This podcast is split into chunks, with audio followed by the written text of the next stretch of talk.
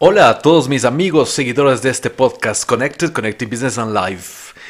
El podcast de hoy es un podcast muy cortito, eh, pero que prometo volver a retomarlo ya con más tiempo y con invitados para dar un realce a tan increíble tema que les traigo el día de hoy.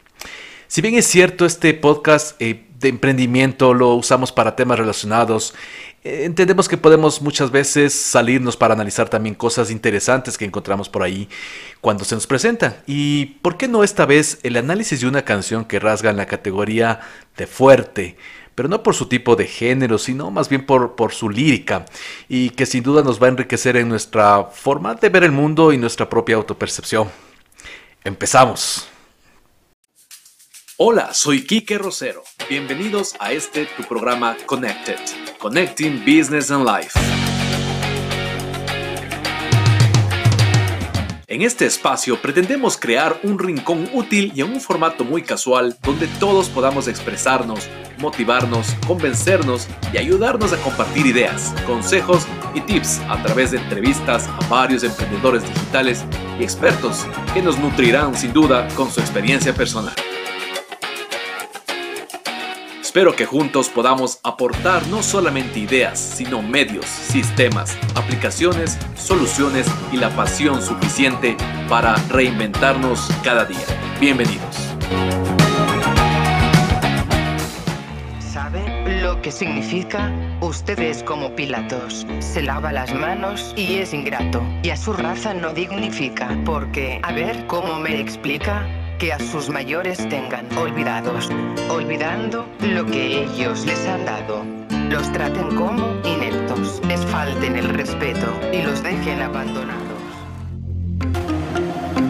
El Cuarteto de Nos es un grupo que nace a mediados de los 80 y en los 90 aproximadamente y que se consolida como una de las bandas más significativas del rock uruguayo son de cierta forma irreverentes, eh, con un humor negro, música de todos los estilos, desafiantes y con una actitud punk llevada al humor y a la creación de personajes extraños de ficción.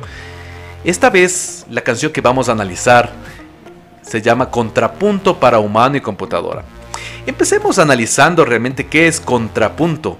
Bueno, contrapunto en el ámbito musical se usa para armonizar dos voces contrastantes. Por ejemplo, podemos tener una voz muy aguda y otra demasiado grave y pues se utiliza de cierta forma un contrapunto para que todo suene perfecto en el ámbito musical.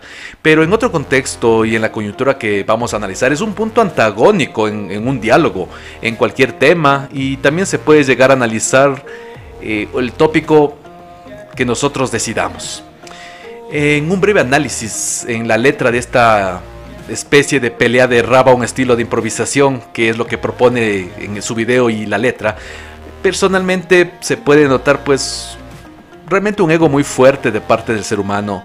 Sinceramente creo que hay mucho monumentalismo, el creer que somos los de la inventiva infinita. Y además que también es una autocrítica, cómo tratamos a nuestros inventos y qué uso le hemos podido dar a nuestras, entre comillas, grandes descubrimientos.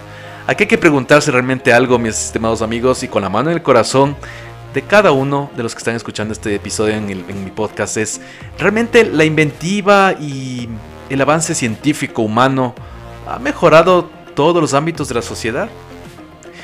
¿Acaso nos ha vuelto más humanos? ¿Nos ha vuelto quizá más solidarios? Eso, la respuesta creo que tiene cada uno de nosotros. Si, bien es cierto, toda la letra es una autocrítica realmente brutal que podría llevarnos hoy, obviamente horas acá a analizar, pero destaco la parte de la intervención en la computadora en la que realmente sí, me, me impactó sobremanera y textual lo que dice especialmente ¿Por qué? A ver cómo me explica, dice la computadora, que a sus mayores tengan olvidados, olvidando lo que ellos les han dado, los traten como ineptos, les falten el respeto y los dejen abandonados. Y realmente la parte en que la en esta parte pues la máquina logra enfadar al humano con mucha razón por lo que le está diciendo porque aquí vamos a vamos a decir esta aseveración que es un poco dura, pero que tal vez no nos llega a todos, sin embargo, y es muy duro decirlo, pero con la siguiente respuesta que da el contrincante humano realmente me hace pensar en ir a favor de una inteligencia artificial, porque nuestra humanidad ha ido decayendo. Y seremos, o mejor dicho, ya somos esclavos de ella, ¿no? cuando él textual dice, los dejen abandonados, si pasa algo parecido, ¿será que es mi merecido? ¿O le fallé a quien tengo al lado? Como un ente sin pasado, cuestiona con alevosía. Pienso luego existo, diría nuestro amigo Descartes, pero tuvimos que pensarte porque si no, no existirías. Es decir, se está autojustificando de que si los humanos dejamos abandonados a nuestros viejos en algún asilo, o sea, es porque tal vez se lo merecen. Y eso es una especie de lavada de, manos, no es mi responsabilidad. Entonces eso es una cosa muy, muy fuerte realmente. Creo que mm, a este nivel somos muy afortunados todos los que estamos viviendo en estos años. Eh, especialmente entre esta racha tecnológica de avances que rayan prácticamente en la ciencia ficción de películas de antaño. Vemos Volver al Futuro, nos ponían un futuro de los carros voladores.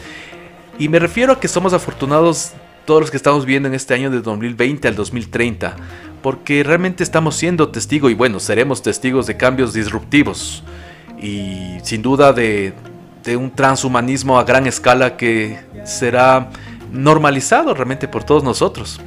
A saber, por ejemplo, que Neuralink, una empresa del famoso Elon Musk eh, que asegura que los implantes de chips en cerebros humanos ya serán una realidad realmente para el 2023, mis estimados amigos. Según él, pues nos dice que en unos seis meses su compañía podrá realizar los dispositivos. Estamos a meses realmente de que esto se vuelva algo normal, normal y podamos ya tener esta realidad. La tecnología hoy por hoy al parecer es el resultado de una insistencia infatigable del ser humano a través de los años en alcanzar lo inalcanzable. ¿Qué es esto? Pues el conocimiento supremo. Es quizás el resultado de la evolución del ser humano a, pasos agigantados, diría yo, tratando de tener comodidad o quizás como un invento de una especie de coraza para protegerse de sí mismo. Este podcast podrá ser creado, producido y lanzado por una inteligencia artificial en el futuro, en los próximos años.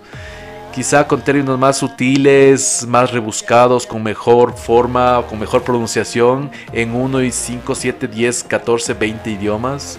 Seré reemplazado. Podremos ser todos los comunicadores reemplazados por inteligencias artificiales que nos van ganando quién sabe que quizá estemos a las puertas de que el transhumanismo nos vuelva parte de, la gran tendencia que hoy en día se vuelve más famosa, que es el IoT, Internet of Things, el Internet de las Cosas.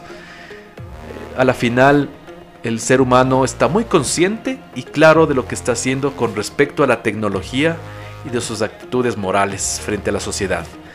Pero mm, considero que aún así utiliza la tecnología como una máscara para justificar sus propósitos y quitándose responsabilidades. Es todo por ahora amigos, espero que les haya eh, gustado y entretenido y pues definitivamente queda para una siguiente ocasión analizar este hermoso tema. Gracias a todos por escucharme, nos vemos en un siguiente podcast. Chao.